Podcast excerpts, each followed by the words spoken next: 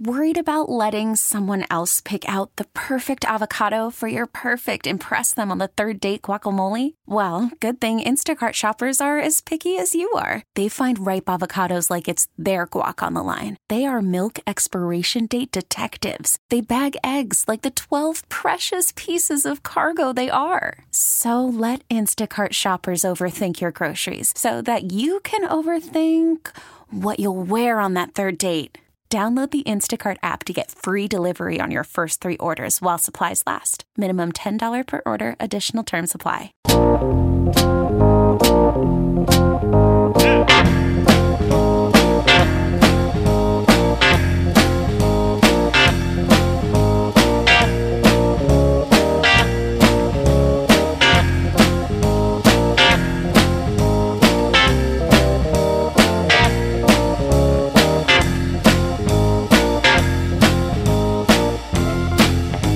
In our program, we uh, move into a discussion now with uh, Bettie Steinberg. Uh, Bettie Steinberg is a Chief Scientific Officer with the Feinstein Institute for Medical Research.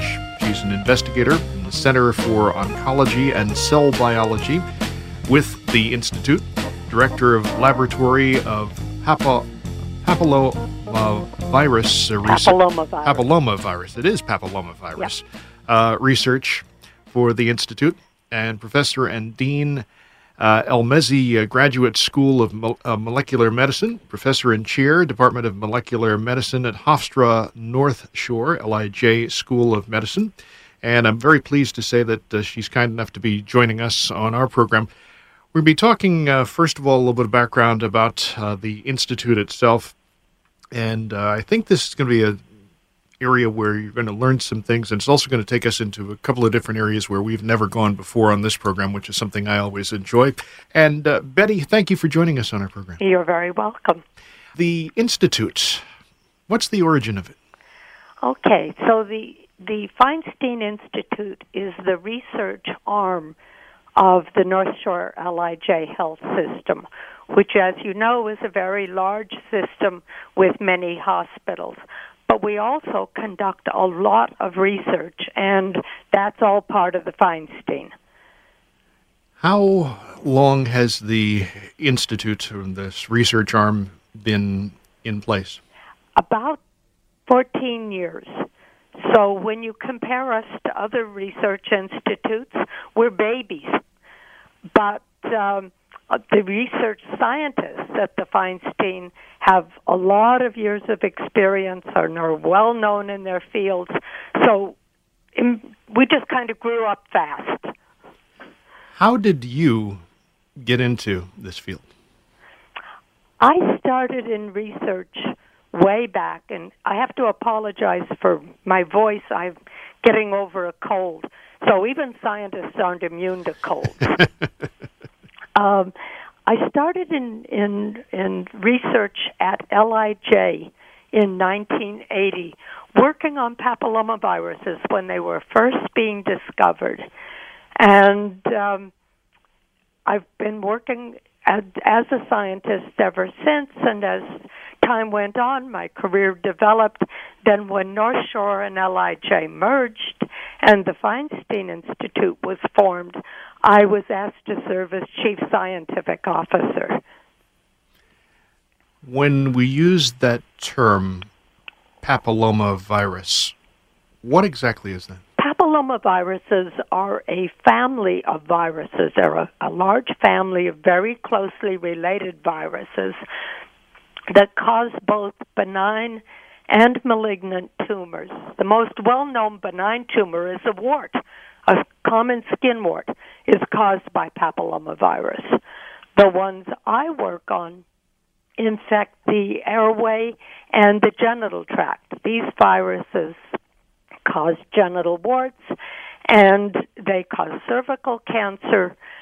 They can cause some anogenital cancers. That's been in the news recently. And they also can infect the throat. So they cause benign and malignant tumors in the throat. Mostly for malignant tumors, they cause tonsil cancer.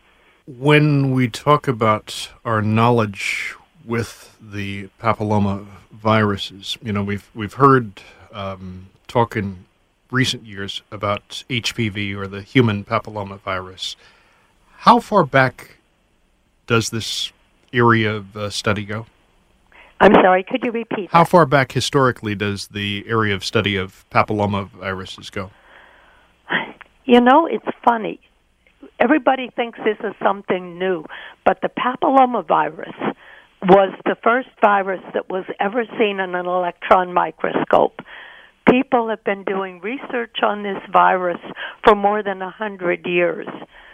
But most of what we know now has happened in the last 20 when we had all the modern molecular techniques. And when we talk about the way in which this virus affects people in this country, you know, you've mentioned it can affect them in several different ways. What are we talking about in terms of numbers of people who are affected by, I guess, various forms of papillomavirus?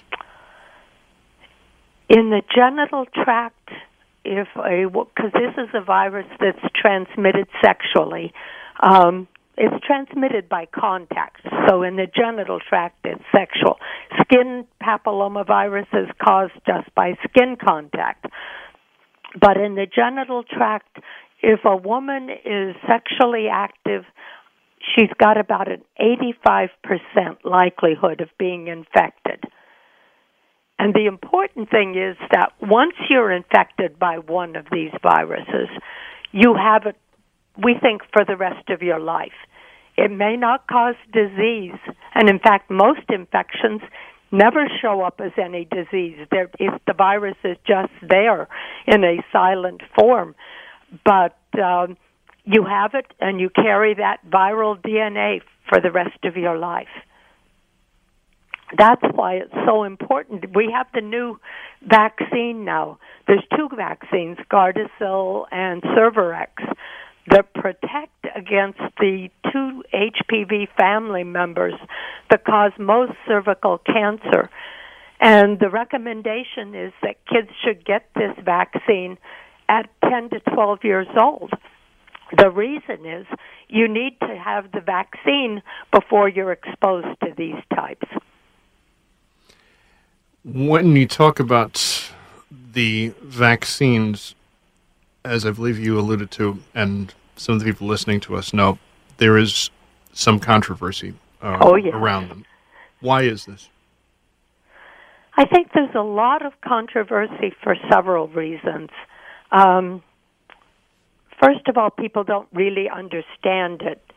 People are a little put off, some people, by the fact that we're dealing with a sexually transmitted disease, and um, almost none of us like to think that our 10 year olds are ever going to be sexually active.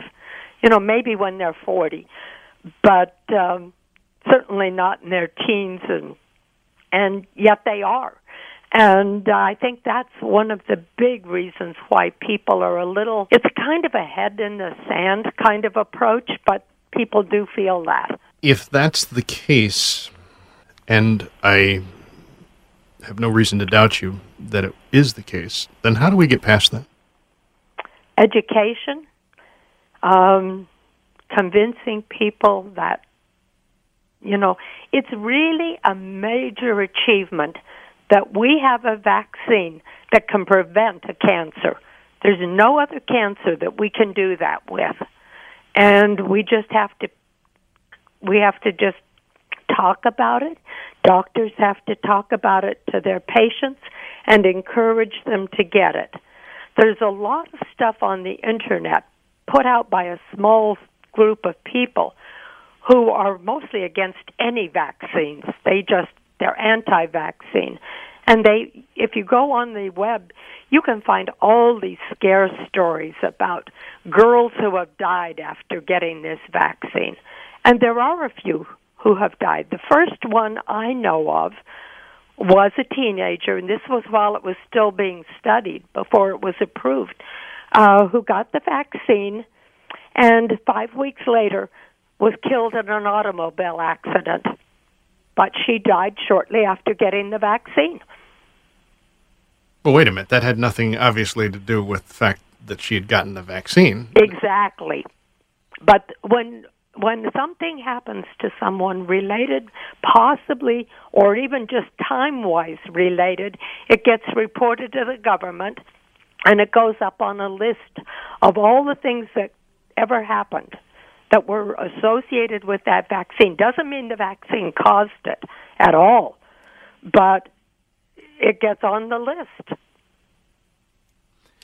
Well, if that's the case, Bettie, then what's what's the feedback? What's the talk um, among your colleagues in the science field, even in the medical field, about how, I guess, how to even initiate discussion um, on this? Because that's the role of the doctor and patient here is an important one. And as you mentioned, getting an area like this started in discussion can be awkward. It can be, but doctors are usually pretty good at that. And uh, I think we just have to keep trying. Other places, other parts of the world, more than 85% of the kids are being vaccinated. So it can be done here too. But you know, doctor patient interactions are important in all areas, especially important in doing research studies. We do a lot of clinical research at the Feinstein as well as our basic research. And you had asked me earlier what the Feinstein's all about.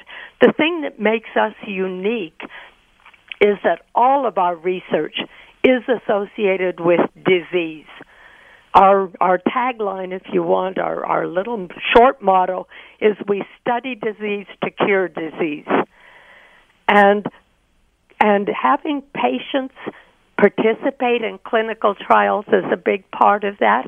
Having them open and knowledgeable about what's going on is important. That's why I'm so delighted to be able to talk with you. There's a lot of, in a way, mystery isn't there surrounding that whole idea of patient trials? There's there's a lot of concerns about it. Some people say, "I don't want to be a guinea pig." Mm-hmm. You know, what happens if if this drug being studied, you know, might not work? Um, or even other people say, "Well, I might not get the drug. I might be in the placebo group or the control group that doesn't even get the treatment. Why should I participate? Well, there's lots of reasons to participate. First of all, you're helping advance medical science and you're really improving health for all the people that have this disease like you have or that might have it in the future. So that makes you feel good to know you're helping. But there's another reason why you should participate in clinical studies. You get better care. There is data that shows that patients in clinical studies, even the patients in the control side, do better. And that's because they get lots more attention.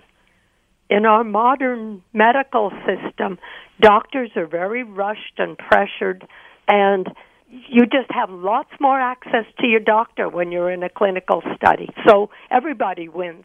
Bettie Steinberg from the Feinstein Institute talking with us on our program. Radio.com.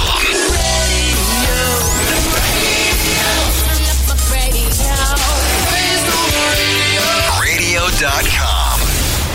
We're talking on our program on The Fan, Sports Radio 66, Sports Radio 1019 with uh, Bettie Steinberg. She is Chief Scientific Officer with the Feinstein Institute for Medical Research, and she's our guest on uh, this portion of our program. I'm Bob Salter. A lot of areas to go in our discussion. Your research in the areas of human papilloma virus, what kind of discoveries has that led to? Well, I've been working on a rather rare disease, but a very serious disease caused by these viruses called respiratory papillomas, where the virus infects the throat and then causes benign warty growths that grow in the throat. And they're benign, they're not malignant, but they can block the airway. And so if you don't remove them surgically, then you could suffocate. And the problem is they recur. You operate and then they come back. And you operate and you, they come back. We have kids who have, and half of the patients are little kids. We have kids who've needed a hundred operations by the time they're five years old. So it's a dreadful disease. And I've been studying this, this disease for most of my career. One of the things we've discovered recently is that there's an enzyme called COX2.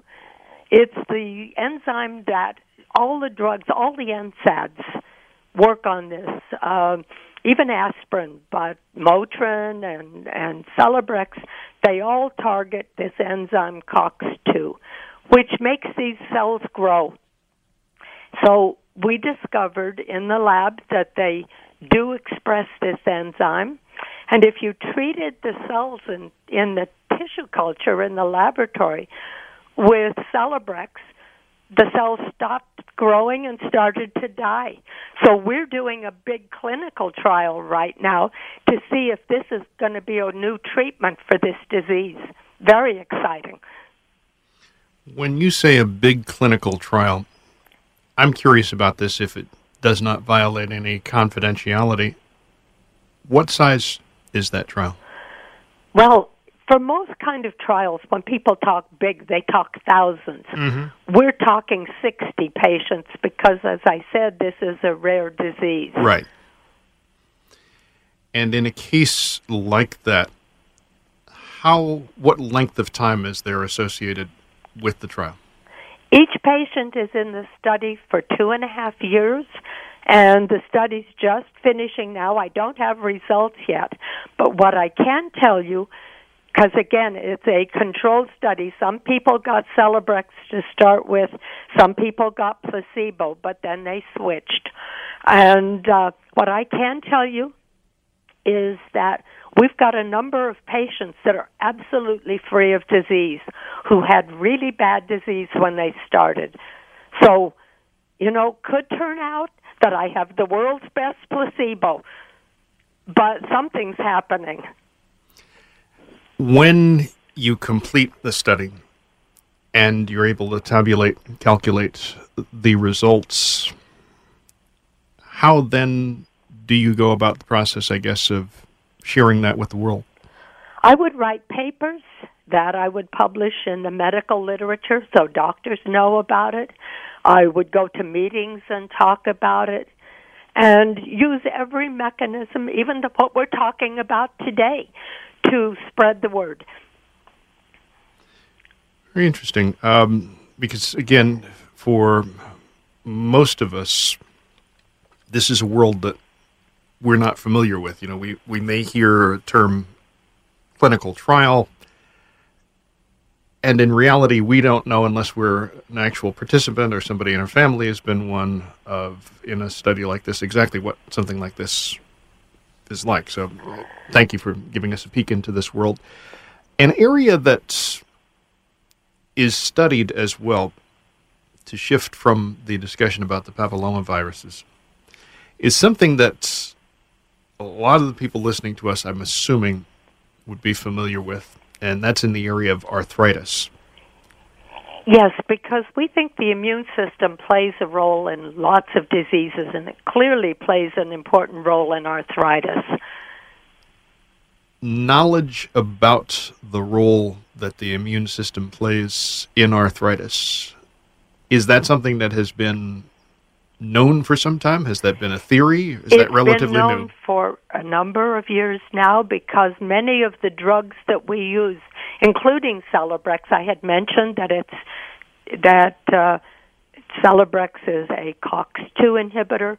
Many of the drugs that we use to treat arthritis are really treating the immune system. we're doing something new at the Feinstein right now that I think is very exciting. It's called bioelectronic medicine. And I'll bet you've never heard those words, and I'll bet most of the listeners haven't, because it's a brand new field. It's a in a normal condition when you're treated with a drug, when you have a disease like rheumatoid arthritis, you take a drug, whether it's Celebrex or Humira. The problem is that that drug goes every place in the body. And so you have side effects because it doesn't just go to the joints where the arthritis is. We have discovered, Dr. Kevin Tracey at the Feinstein and his group have discovered that if you stimulate certain nerves to go from the brain to the body, that you can control the immune system. That you can turn it up when it needs to be stimulated, and you can turn it down when it's overactive in a disease like rheumatoid arthritis. And that means that when you stimulate it, it's affecting the immune system only at the right places. And that's that's the potential for this is huge. We're at the early stages of the field. Um, just just as an example, with Dr. Tracey's work, he had done this work. He discovered how it affected the immune system. He showed in early studies in animals that it worked, and then he treated some patients. He's doing more studies now. But the very first patient that was enrolled in his study was a man with rheumatoid arthritis where nothing helped him, and he was essentially bedridden. And they they used a little device just to stimulate that one special nerve and within three months, his arthritis was gone. He was back at work playing with his kids. And I think this is, like I said, one of the most exciting new areas I can think of. Is there the figures that I had read heading into our discussion today? Is that you have about, almost close to 50 million people in this country that are afflicted with rheumatoid arthritis, and pretty close to 20 million of them actually disabled uh, by this disease. Yeah. That's a lot of people. It's a lot of people, and maybe this is going to be a whole new answer without all the side effects that we have with the drugs that we're using now. And you know, the immune system plays a key role in a lot of diseases. Did you know it, it's involved in sepsis? No, I was going to ask you about uh, sepsis. And first of all, what exactly is sepsis? Sepsis is a life threatening problem where the immune system just gets overexcited and overactive to the point where it destroys body tissues. When you get an infection, let's say you get pneumonia, and your immune system gets activated. You want that to happen. And it produces chemicals. The, the immune system cells call, make, produce chemicals that call more cells to come to deal with the problem. If it gets out of hand, if it runs away like a runaway train, then these chemicals become damaging and they cause tissue damage. They can cause the lung to be damaged, and because they're circulating in the bloodstream to call in all the other cells, they go to the heart, they go to the kidneys, and then you have what we call sepsis, which is not the infection itself, it's the body's overreaction to the infection. And are there specific signs um, or symptoms that you know patients or family members would be on the lookout for? There are some. First of all, um, rapid onset being really sick, especially if there's an infection or any tissue injury, like in a car accident, because damaged tissue can also activate the immune system if there's any suspicion that it might be sepsis, family members should right away get the person to the hospital. Don't wait a couple of days to see if they're better, and and um, tell the people in the emergency room that you're worried that they might be septic. Now this is this is you know being really sick when you're when you're not just feeling like you've got a bad cold like I do, but when when the person suddenly becomes very weak and they are running a fever and they're starting to shake and you're getting lethargic and you're having trouble talking to them, get them to an emergency room and then tell those people you're worried that this might be sepsis because if they treat it early enough, you can stop it. If you wait too long, the damage is already done. Mm. Uh, and again, an area that's for a lot of people probably not that much knowledge. Uh, well, about. people don't even know the word. Mm-hmm. And part of the reason for that is that that word doesn't get used by doctors. Um, if you come in with pneumonia and it turns into sepsis, they tell you you have pneumonia. And if you die, that's what gets put on the birth on the death certificate. They don't write sepsis. So we're probably even underestimating the problem.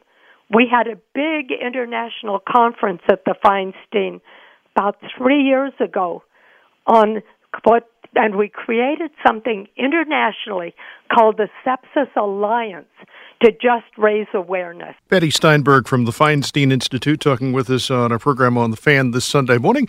After our 8 o'clock update, Rick Wolff is along with the Sports Edge program. Ed Randall will be by. He'll be talking baseball after our 9 o'clock update. That happens on the fan.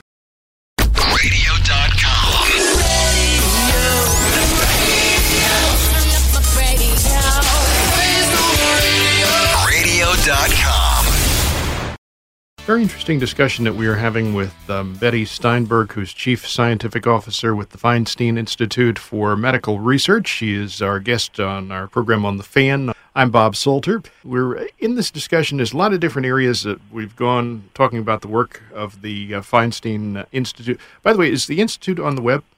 Yes, it is. www.feinsteininstitute.org. One of the areas that I wanted to go in this discussion is to talk a little bit about the brain because that's such a fascinating uh, area of the body that most people don't know that much about. Scientists at the institute have come up with a new way, I guess. It's is it scanning the brain or mapping it or just what? It's a way of scanning the activity of the brain so that you can see what the patterns are um, it uses something called PET scan. Dr. David Eidelberg is the leader in this area. And when you, you do a PET scan, it isn't like an x ray where you just see the structure. You see which areas are being very active and which areas are being quiet. So you get a functional picture instead of a photograph. And what Dr. Eidelberg has discovered, he's primarily a Parkinson's disease uh, scientist. He's trained as a neurologist mm-hmm. and neuroscientist. And what he has discovered when you look at the whole brain, not just the area that we know is a problem with Parkinson's, but if you look across the whole brain, you see a pattern that tells you that some areas are not functioning well because of the damage, but there are other areas that are hyperactive. They're trying to compensate. And interestingly, his recent work has shown that he can detect the abnormal pattern several years before the patient has the disease symptoms because the brain is already having trouble, but it's compensating, it's coping. You know, you can't use your left hand, all right, I'll use my right hand. And it's only when the problem gets progressively worse and the brain can't cope anymore that you start seeing the symptoms. So, if this is the case, could we possibly I mean, do we dare even think there could be implications for the way in which Parkinson's is then viewed and treated? It there certainly is. First of all, it means that we can look at drugs very early and see if they're working. We ideally what you would do is start treatment at the very earliest point, especially if you've got a family history or with other brain diseases, because this isn't just Parkinson's. They're finding similar patterns with Alzheimer's disease and other dementias. Not it's not the same pattern, but they're finding that they can map out these patterns and that means that you can start treatments much earlier when you're not even sure yet that this is what it is. You do this brain scan, you get the pattern, you have the diagnosis, and you start treatment early. And we've been told for 50 years in medicine that it's always important to start treatment early, but for some diseases, we didn't have a good way to do that. What about the area of stroke? Because this also impacts an awful lot of people. Yes, it does. And it, it you know, people who survive strokes have long term problems afterwards.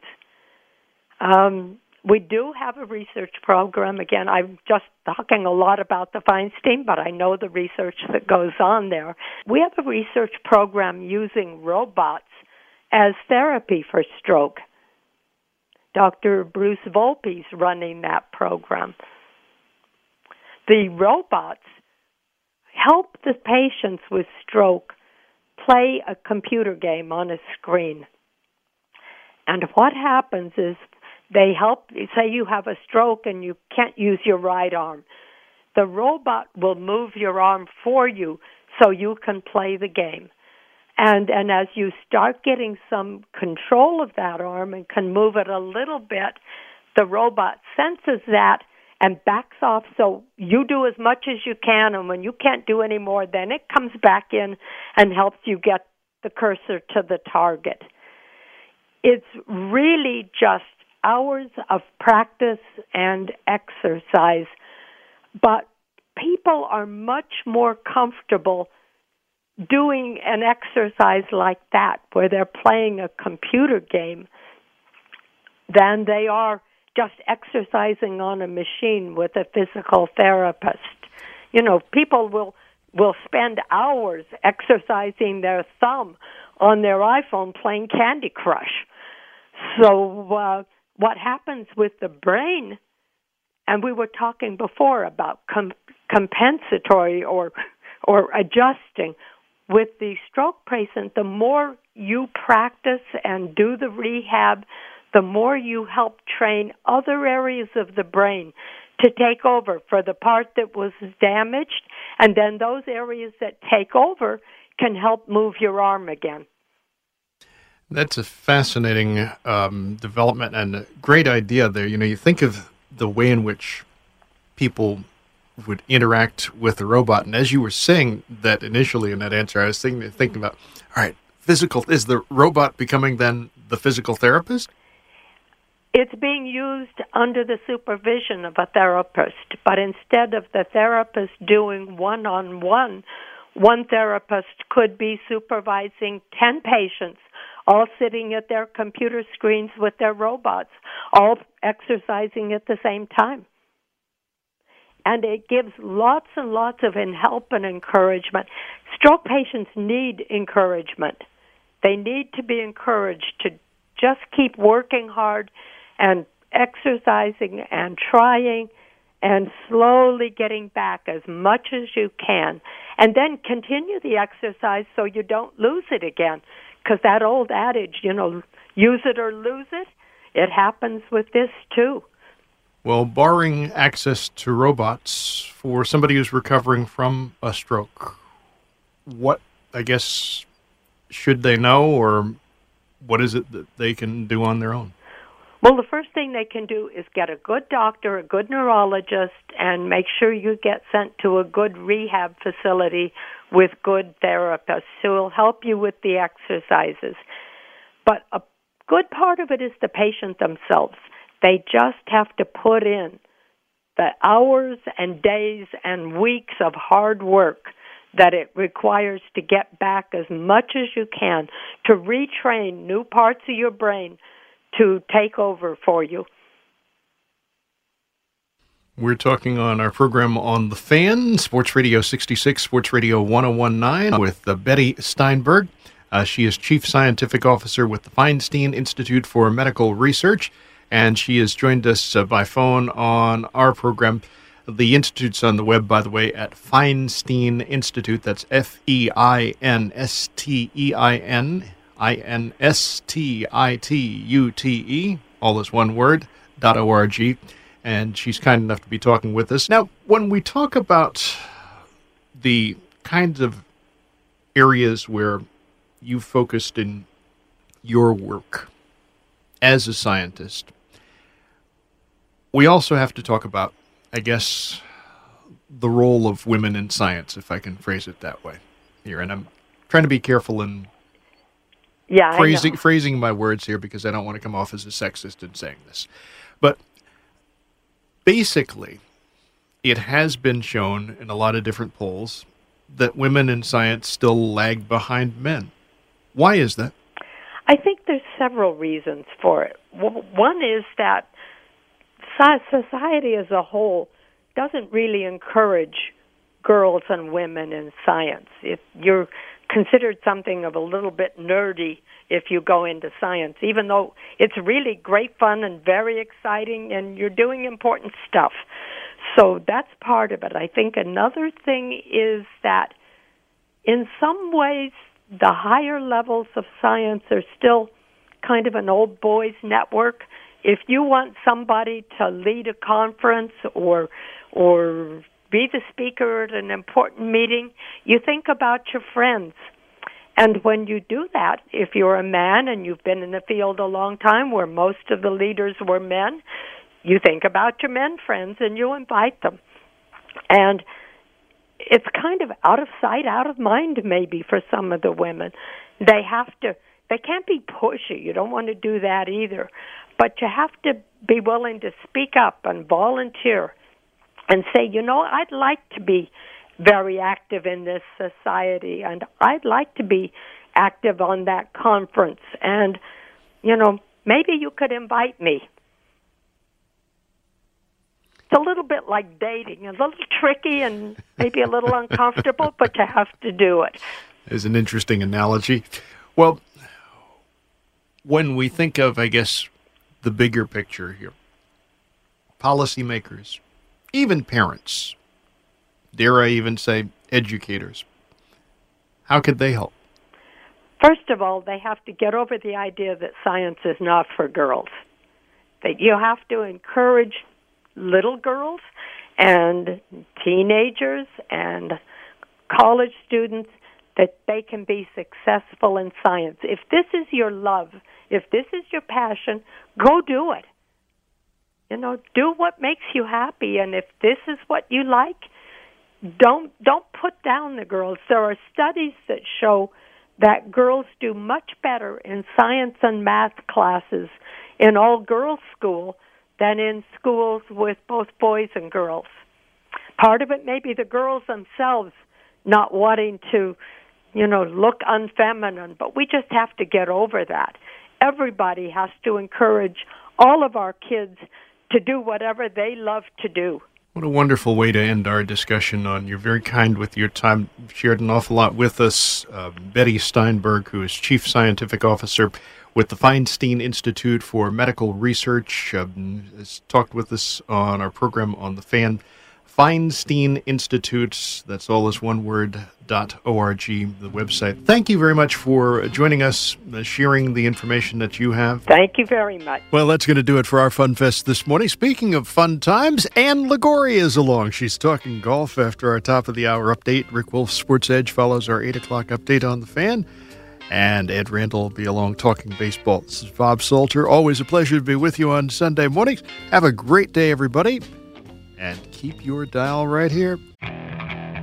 Okay, picture this. It's Friday afternoon when a thought hits you. I can waste another weekend doing the same old whatever, or I can conquer it. I can hop into my all-new Hyundai Santa Fe and hit the road. Any road. The steeper the better. Because my all-new Santa Fe is available with H-Track all-wheel drive so I can hit the trail without a worry in the world. Heck, with three rows and best-in-class rear cargo space, I can pack the whole family in with all our gear. We've got available dual wireless charging for our phones so we'll never lose touch with civilization and we won't lose touch with the primordial power of Mother Earth. So which is it? Waste the weekend or do something a little more epic? And conquer it in the all-new Hyundai Santa Fe. Visit HyundaiUSA.com or call 562 314 4603 for more details. Hyundai, there's joy in every journey.